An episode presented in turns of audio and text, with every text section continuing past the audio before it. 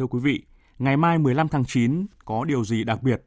15 tháng 9 là dấu mốc của nhiều tỉnh thành phố đang thực hiện giãn cách xã hội theo chỉ thị 16, xác định phải xong kết thúc chuỗi công việc liên quan đến phòng chống dịch để bước vào giai đoạn mới, dần mở cửa, đưa các hoạt động trở lại trạng thái bình thường mới. Đây là mong mỏi của người dân cả nước nói chung, hàng trăm nghìn doanh nhân, hàng triệu hộ kinh doanh cá thể nói riêng khi sức chống chịu đã tới ngưỡng vì dịch bệnh.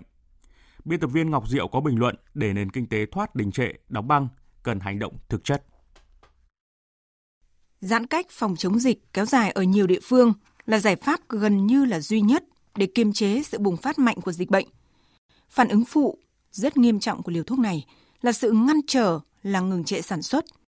Sau gần 2 năm bị tác động bởi dịch, nhiều ngành nghề lĩnh vực bị ảnh hưởng nặng nề, tài chính doanh nghiệp bị bào mòn nhanh chóng. Đợt dịch thứ tư, cú đấm mạnh đã hạ gục nhiều doanh nghiệp. Gần 40% số đơn vị tạm dừng kinh doanh vì COVID-19, chỉ còn đủ tiền duy trì hoạt động dưới một tháng. Tỷ lệ này cao gấp 2,5 lần so với doanh nghiệp đang cố duy trì hoạt động.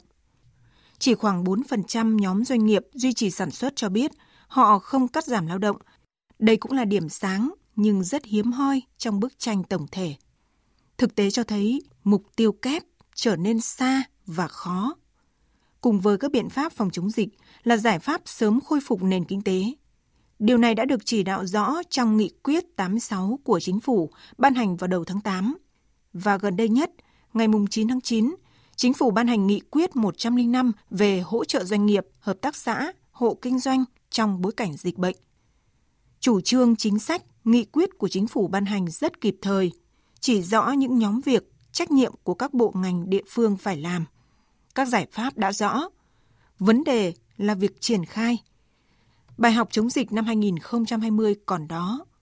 Năm nay, dịch khốc liệt hơn, nhưng dường như nhiều địa phương rất bị động, lúng túng.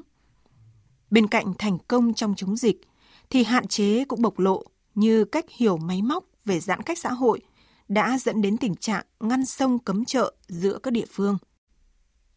Luồng xanh vận tải được thiết lập, nhưng để thông thuận vẫn cần những sự điều chỉnh cần thiết, cần sự thống nhất ngay từ quy định giữa các bộ ngành và địa phương. Chuyện cái giấy đi đường ở thủ đô trong gần 2 tháng giãn cách, thay đi đổi lại, đã bộc lộ sự lúng túng trong điều hành. Dịch COVID-19, tai ương chưa có tiền lệ, càng cần sự quyết tâm đồng lòng, huy động nhân, vật lực và trí tuệ của cả cộng đồng. Trong đó, tính trách nhiệm, sáng tạo và sự tận tâm của các tư lệnh ngành, lãnh đạo địa phương đóng vai trò quan trọng.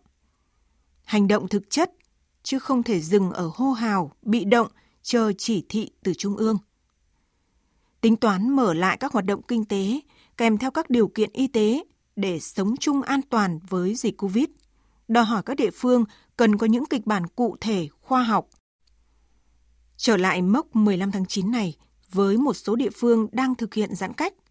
Có lẽ đây chỉ là dấu mốc mang tính ước lệ, tượng trưng, bởi không thể chính xác tuyệt đối về phần trăm số người được tiêm chủng xét nghiệm để chuyển màu các vùng, đủ điều kiện mở cửa nhưng nó cho thấy quyết tâm, thể hiện thành hành động của các địa phương trong việc quyết liệt ngăn chặn đẩy lùi dịch bệnh và khôi phục trở lại các hoạt động kinh tế, sinh hoạt xã hội. Quý vị và các bạn vừa nghe bình luận nhan đề để nền kinh tế thoát đình trệ cần hành động thực chất.